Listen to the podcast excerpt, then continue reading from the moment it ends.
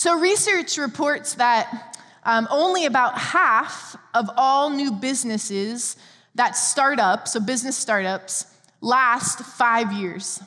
Only about half last for five years. And only about a third make it ten years.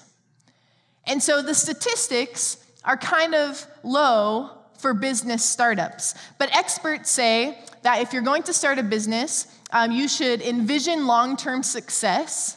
You should look down the road and, and figure out the, the markers that you want to uh, accomplish as you're going. That you should create a growth strategy that is very deliberate. And if you don't have a plan, you're actually losing business. If you don't have a plan, you're actually losing business because you're giving your business to your competitors by just not having a plan to gain new ground. And so you're actually losing business by not having a plan. And as I, as I thought about that, I believe that this is parallel to our spiritual lives. To have long-term success in your spiritual life, to avoid getting stuck or distracted, or to, to avoid getting down in the, in the cracks and the crevices that we just prayed about moments ago, you need to have a growth strategy. You need to have a growth strategy. And this strategy has to be deliberate. It has to be on purpose. Because if you don't have a plan, you are allowing the enemy to gain ground, even if you don't see it. If you don't have a plan, you are allowing the enemy to gain ground. And so I believe that a core piece of our spiritual growth strategy is generosity. Generosity has to be built into our spiritual strategy. It has to be something that we deliberately and purposefully do if we want to continue growing in relationship with Jesus. The temptation to live selfishly with our resources will be one of the greatest challenges that we will have to overcome to be an effective follower of Christ. In fact, this is one of the greatest spiritual disadvantages that we have living in a country like ours. We have so much. Some of you have more stuff in your basement than people own around the world. Am I right? I won't go in your basement and check it out. Don't go in mine. But we have so much stuff. Even those of us that live in the, the, the lower end of, of of economy in this country, we have so many things. And many of you have traveled outside of the United States and you've seen how little people live with. How many of you have ever been overseas and you just notice how little that they can live with? You maybe have gone to a church in another country where they have powerful worship services and they don't have lights or air conditioning. They don't, they don't have all this stuff that we have. And none of this stuff is bad, but they will not have the struggle as intensely as we will. One of our spiritual disadvantages to living in a country that has so much is we will have to battle against that stuff pulling on us. Remember last week we talked about that magnet in our hearts and how it, it often gets turned where we want to just keep things. We want to pull everything in that we can. And what we have to do is get that magnet to turn outward so we're pushing out everything we can. We're giving away as much as possible that our possessions aren't so close to us. And so Jesus himself spoke about this battle when he encountered a rich, a rich man in the scripture. And often when we read this, you may think to yourself, okay, a rich man, that's someone like Donald Trump or Peyton Manning or someone who has all the money in the world, billions and billions of dollars. That's who he's talking to. But actually, this parable is so much more about me and you. In this parable, we are the rich person. And so let's read it with that in mind. In the parable, the rich man says to Jesus, hey, I want to follow you. How do I inherit eternal life? And Jesus says, well, obey the commands. And the man says, I've done that. And Jesus looks at him, and I love in the scripture it says, he looks at him and he loves him. So out of love, he says, you need to go sell your possessions, give them to the poor, and then come follow me. And it's really interesting to note, and it's really important to note, that this is actually the only time that Jesus says this. That Jesus is not opposed to having possessions. In fact, Jesus gives wealth. You can see it all through the scripture. God gives wealth. We talked last week. God is a giver. He's not a taker. He, he is the one who gives us the things that we need and even the things that we want at times. God is not opposed to us having nice things, But what God does not want are the things to have us. God is not opposed to us having nice things, but what God does not want is the things to have us. And the problem is that Jesus saw right into this man's heart, and he looks at him with love and in love, and he, he says, you know, the things have you. The things that you possess have you. And the only way that you're going to grow in your relationship with me, your growth strategy, is to go and give all of it away and abandon it all, because you cannot let things rule your heart. I need to be number one in your heart. And so the, the scripture says that the man went away sad because he was unwilling to do it, because he had a lot of wealth. He had a lot of things, and he liked the things he had. And then Jesus says in Luke eighteen, twenty-four through twenty-five, he says, how hard is it for the rich, that's us, that's you, that's me, to enter the kingdom of God? Indeed, it's easier for a camel to go through the eye of a needle than it is for someone who is rich to enter the kingdom of God. We will constantly have to fight that temptation to live for ourselves, but we have the opportunity to be the most generous people in the world or the most selfish. So which will we choose? What will we choose? Putting generosity in our growth strategy spiritually will push us further to grow in other areas. In fact, you might be here today and you feel stuck. You feel like we talked about before. Being generous will help you get out of that rut, because being generous is part of the whole picture. It's part of our growth strategy. And when we make generosity part of that, we get byproducts from it. Things happen to us because of our generosity. And I want to talk about two of those things today that come from the scripture. And the first is joy. Say that to somebody next to you, joy. And if it's their name, it's a bonus. All right, joy is a byproduct of generosity. Joy is a byproduct of generosity. So last week, we talked a little bit um, in Second Corinthians nine, where Paul was encouraging the church to give cheerfully. Do you remember? To give cheerfully, to give hilariously, to give with great enthusiasm. And the enthusiasm and the joy in giving will lead to more giving, which will lead to more joy, which will lead to more giving, which will lead to more joy. Do you see the cycle? Joy leads to giving, giving leads to joy. And then it just continues to build. And so I want to bring us in Second Corinthians, just the chapter before that, where Paul is talking to a group of churches Uh, in the Macedonian area, and this is what he says to them. So read along with me, Second Corinthians eight, or follow along. It says, and now, brothers and sisters, we want you to know about the grace that God has given the Macedonian churches. In the midst of a very severe trial, their overflowing joy and their extreme poverty welled up in rich generosity. So what's happening is this group of people are severely afflicted. They are severely in poverty. They were facing trials. We talked last week about the desert. The desert is when you're stuck between what God did and what God's going to do, but you're in the waiting. They're, they were in the desert. They were in dark days. Maybe you can identify here this morning. Maybe if, if we were to talk today, you would say to me, that's exactly where I am. I am in a moment full of trial.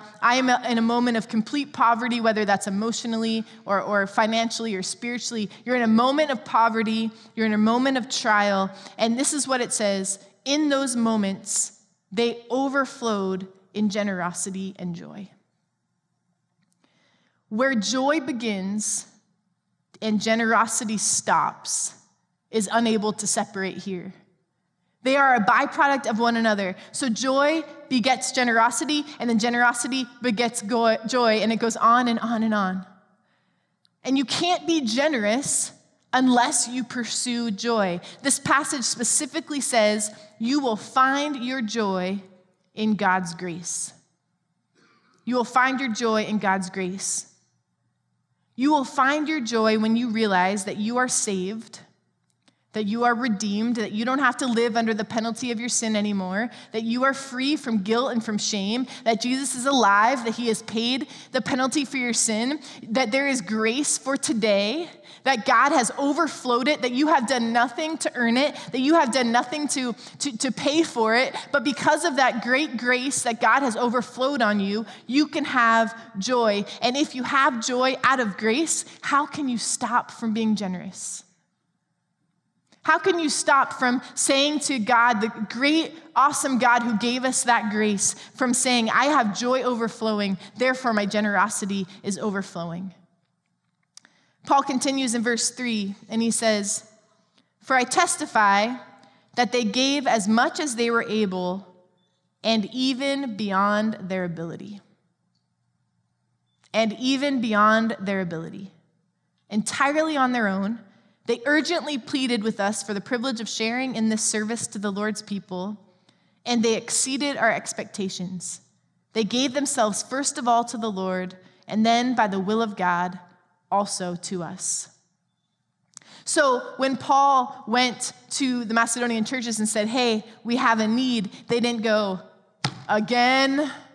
You keep asking me for this. I thought that we fixed that problem.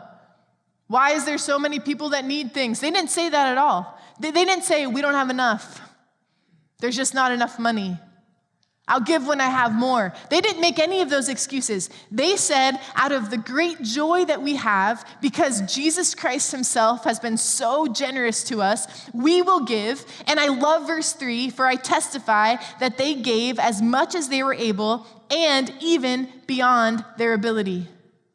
And I want to receive that for each of our lives this morning. I want to receive that prophetically for Erie First, that for I testify that Erie First gave as much as they were able and even beyond their ability. That we will know God's grace so much that we will have so much joy in what he's given to us, that we will give even beyond our ability, out of our generosity that will beget joy, that will beget generosity, and we will become people that God is asking us to be, and generosity will grow joy, and joy will grow more generosity, and we'll be a really happy church. We will be really happy, and we will be really generous. Because those two things work together, as the scripture says.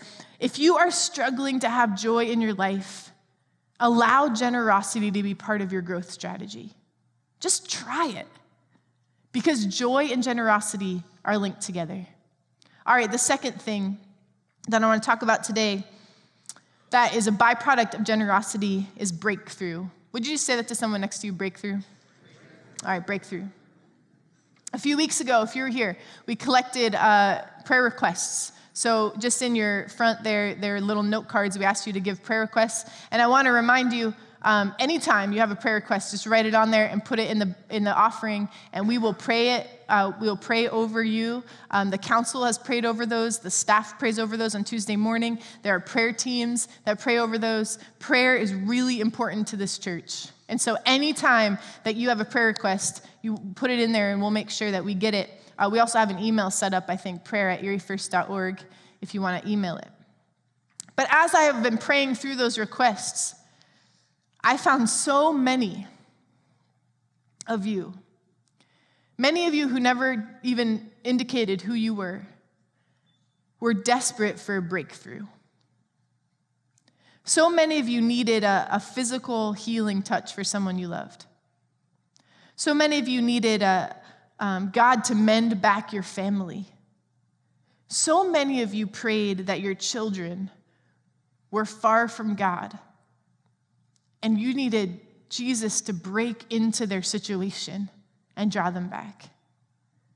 So many of you prayed for the distance between you and your spouse, the the edge that you stand on because your marriage is just, just right there. You're not even sure if it's going to work out next week.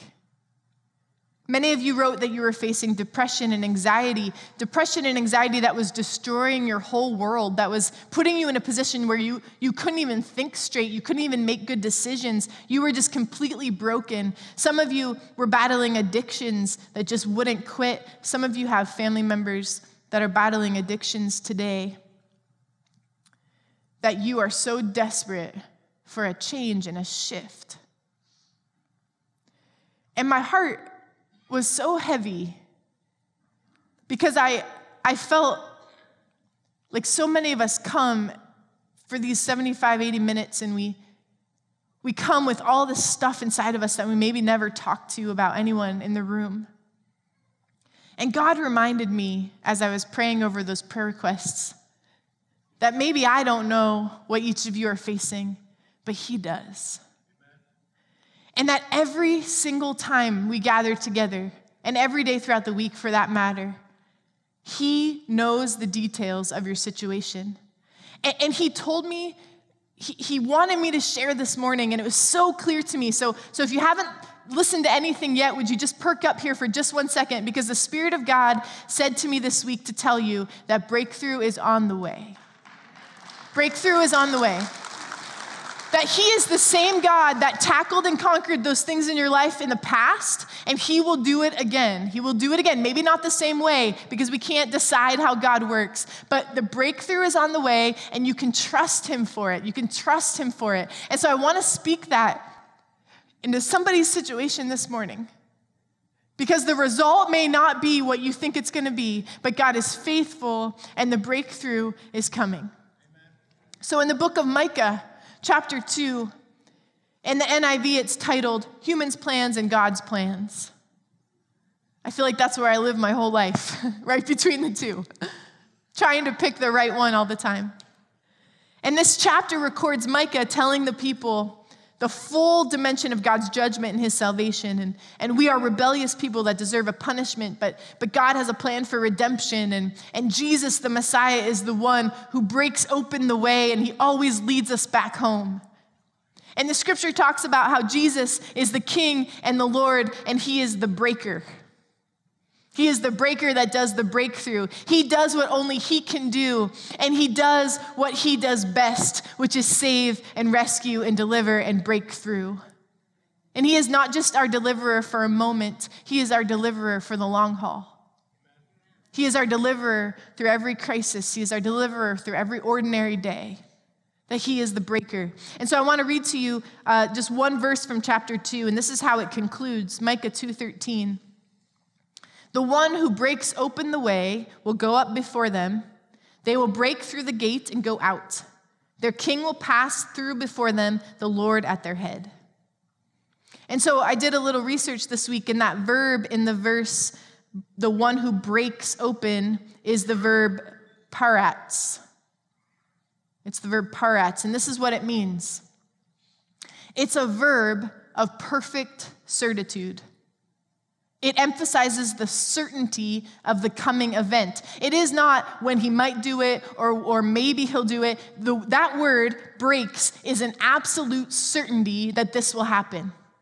And you should notice the order of the scripture. The people do not break through the gate first. The breaker who goes before them breaks through, and then the people through the space that Jesus made the way. You can think of many times in Scripture this happens. Do you remember the Red Sea? Before they could pass through the sea, God had to break open the sea. But you follow the breaker. You don't go in front of the breaker, because if you run ahead, the obstacle is still there. You have to follow the breaker. You have to stay in step with the Spirit of God. In fact, Martin Luther penned these words about Jesus the breaker. They were so beautiful. Did we in our own strength confide, our striving would be losing. We're not the right man on our side, the man of God's own choosing. Dost ask who that may be. Christ Jesus, it is He. Lord, Sabaoth His name, from age to age the same, and He must win the battle. That verb break, it also means break out, burst out, grow. And it also means increase. It also means increase, which is the title of our entire sermon series. And, and the implication is that something has been closed off, something has been stunted or restricted or refined. But when the God of breakthrough, when the God of increase comes against the stronghold, comes against whatever it is that you are facing, when the God of breakthrough comes against it, it's like a dam being broken open. It's like, can you imagine the Hoover Dam being broken open, being loosed and bursting out of its restraints? It not only destroys the enemy, but it also sweeps the enemy and all of his stuff away. It clears out the way.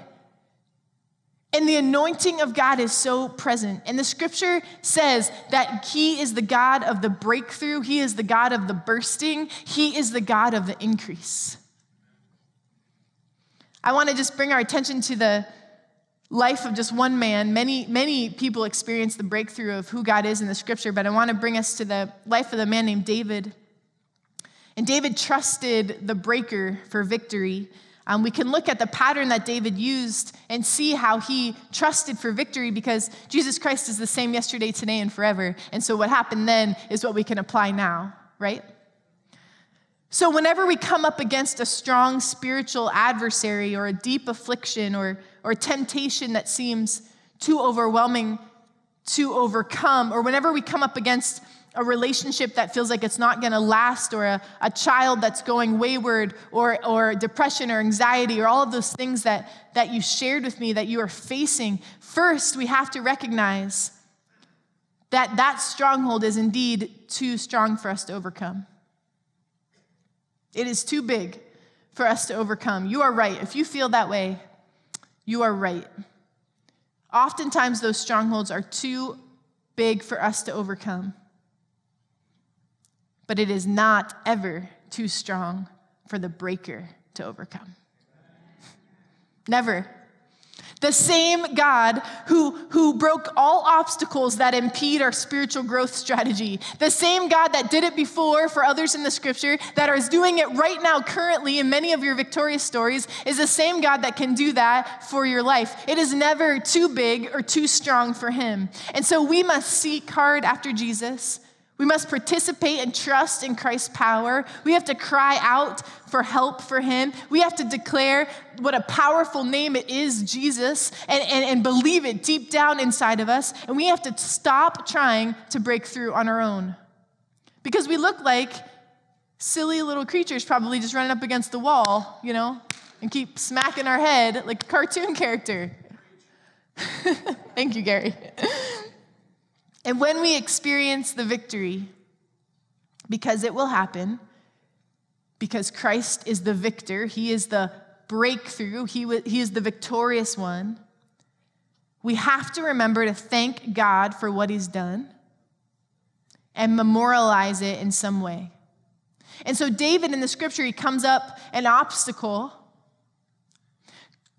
God breaks the stronghold. He, he brings the, the breakthrough. He brings the burst. He brings the increase. He, he brings the, the, the complete, you know, anointing of the Holy Spirit. He breaks through that. And then he names the place of victory Baal Perazim, which means Lord of the breakthrough. Another translation is it means Lord of the bursting.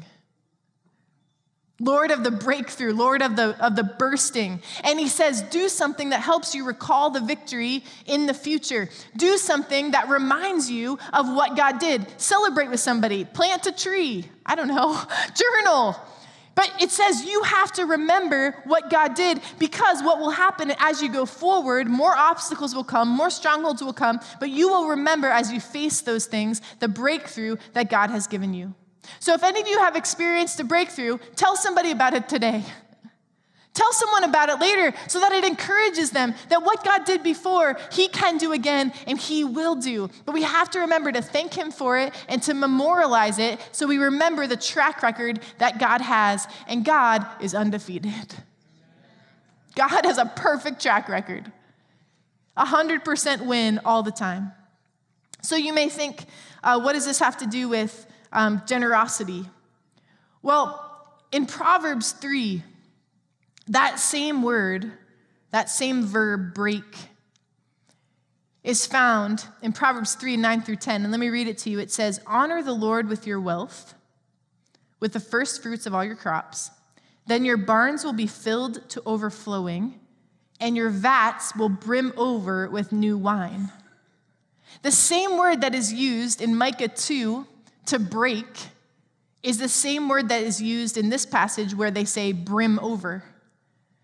And so the breaker, the overflow, the increase that this verb means is used when we're talking about the vats will brim over when we honor the Lord with our wealth. Breakthrough is linked to generosity. Breaking out, bursting out will occur when we honor God with our wealth according to his word. I was really excited about that. You guys don't seem as excited, okay? That was a really awesome discovery that God was using that same promise that he is saying experiencing breakthrough, that if we honor God with our wealth, what will happen is that our barns will be filled to overflowing and our vats will brim over with new wine. That's a good thing. Breakthrough is a byproduct of generosity. Now, this isn't a televangelist commercial, so if you think we're going to sell breakthroughs after service for three installments of nineteen ninety-nine, you have missed the point entirely. You have missed the point entirely. In fact, I want to be perfectly clear this morning. Breakthrough has nothing to do with the wealth we have. It has nothing to do with how much money you give in the offering. It has nothing to do with, with how attractive or likable you become when you give more. God does not like you better if you give more. God does not pay special attention to you if, you if your check is the biggest. You cannot buy or barter with the God of the universe. He, he has nothing to gain from our money. But Jesus Christ is the master of breakthrough for us because he loves us so deeply. He knows we can never repay him. And I believe religion, that religious spirit, attempts to pay God back. We have this feeling that if we can just, if we can just pay him back, if we can just give him the things that we have, we can we can pay him off for a while. If I give you, you'll give me blessing, or or if I if I give you this, you'll stay happy with me. But religion attempts to pay God back, but we cannot pay God back. Having a relationship with God is when you understand you will never, ever be able to repay him. All that he did for us, all that he will do is out of sheer, undeserved favor and grace. And when we understand that, we get joy. Because the grace that God has put on us makes us realize we, we can't ever pay him back. But what if he's given to us, we can be joyful. And joyful begets generosity. And then generosity begets joy. And then breakthrough happens. When we have these moments when we are generous, this is why breakthrough happens, not because of how much we give or what we give. It's because when we are generous, we are obedient. And when we are obedient, we set ourselves up to be in a position where no sin can cause a stronghold, where no enemy can block our breakthrough. When we're obedient and when we're generous, we, we put ourselves in a position to welcome the breakthrough that God is willing to give us, that God has already done through his victory. And when we are generous, we are obedient, and therefore breakthrough is a byproduct of generosity. Generosity has to be part of our growth strategy. And those are just two of the byproducts. There's joy, there's breakthrough, there's many others that, that you could find in the scripture if you go to his promise. But don't wait. I want to encourage you to ask God how he wants you to move on these biblical truths. I have seen over these last two weeks that you are a people that want to know God's word and act on it. And so I want to encourage you today to do that. Know God's word and act on it. And so here's how we're going to end our service today. Um, the ushers are going to come, and we're going to take the offering here in a minute. Um, my great friend Regina is going to come and prepare. Uh, she has a special song for us as we take our offering. And as she gets ready uh, to, to sing this song, um, you can come on up. I want us to pray our increase prayer uh, that we gave to you in the beginning. It'll be up here on the screen if you pray it with me. And then we can take the offering. Ushers, you can come on down and get ready. Let's read this together. Lord, I pause to proclaim to you that I know you are the sovereign ruler of the universe. I also know you are aware of all of my needs. Provide me with a fresh awareness of blessing from you. I need your help so that I can trust you more. I will take you at your word and commit to obeying the scriptures. Show me how and where you are asking me to give. Keep my life free from the love of money. Teach me to give without the fear of running out of your supply. I wait in anticipation to see what you will do next in my life. In Jesus' name I pray, amen.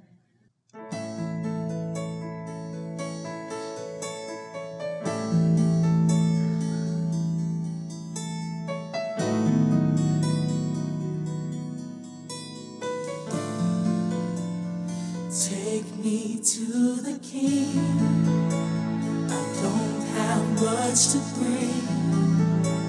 My heart is torn in pieces. It's my offering.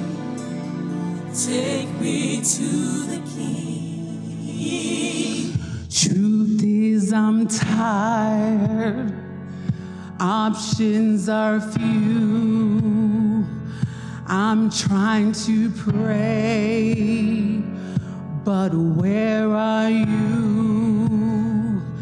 I'm all churched out, hurt and abused. I can't take what's left to do. Truth is, I'm weak. No strength to fight, no tears to cry, even if I tried. But still my soul refuses to die. Mm-hmm. One change will touch my life. Take me to the King. I don't have much to bring. My heart's torn in pieces. It's my offering. Lay me at the throne. Leave me there alone to gaze upon your glory. Take me to the King. Truth is, it's time to stop playing these games. We need a word for the people's pain. So Lord, speak right now. Let it pour like rain. Yeah. We're desperate, we're chasing after you. Oh, uh, no rules, no religions. I made my decision to run to you, the healer that I need. Take me to the King. I don't have much to my heart's torn in pieces.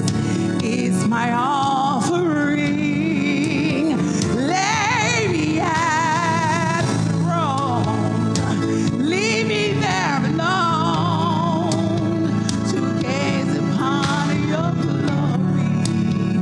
Sing to you the song. Take me to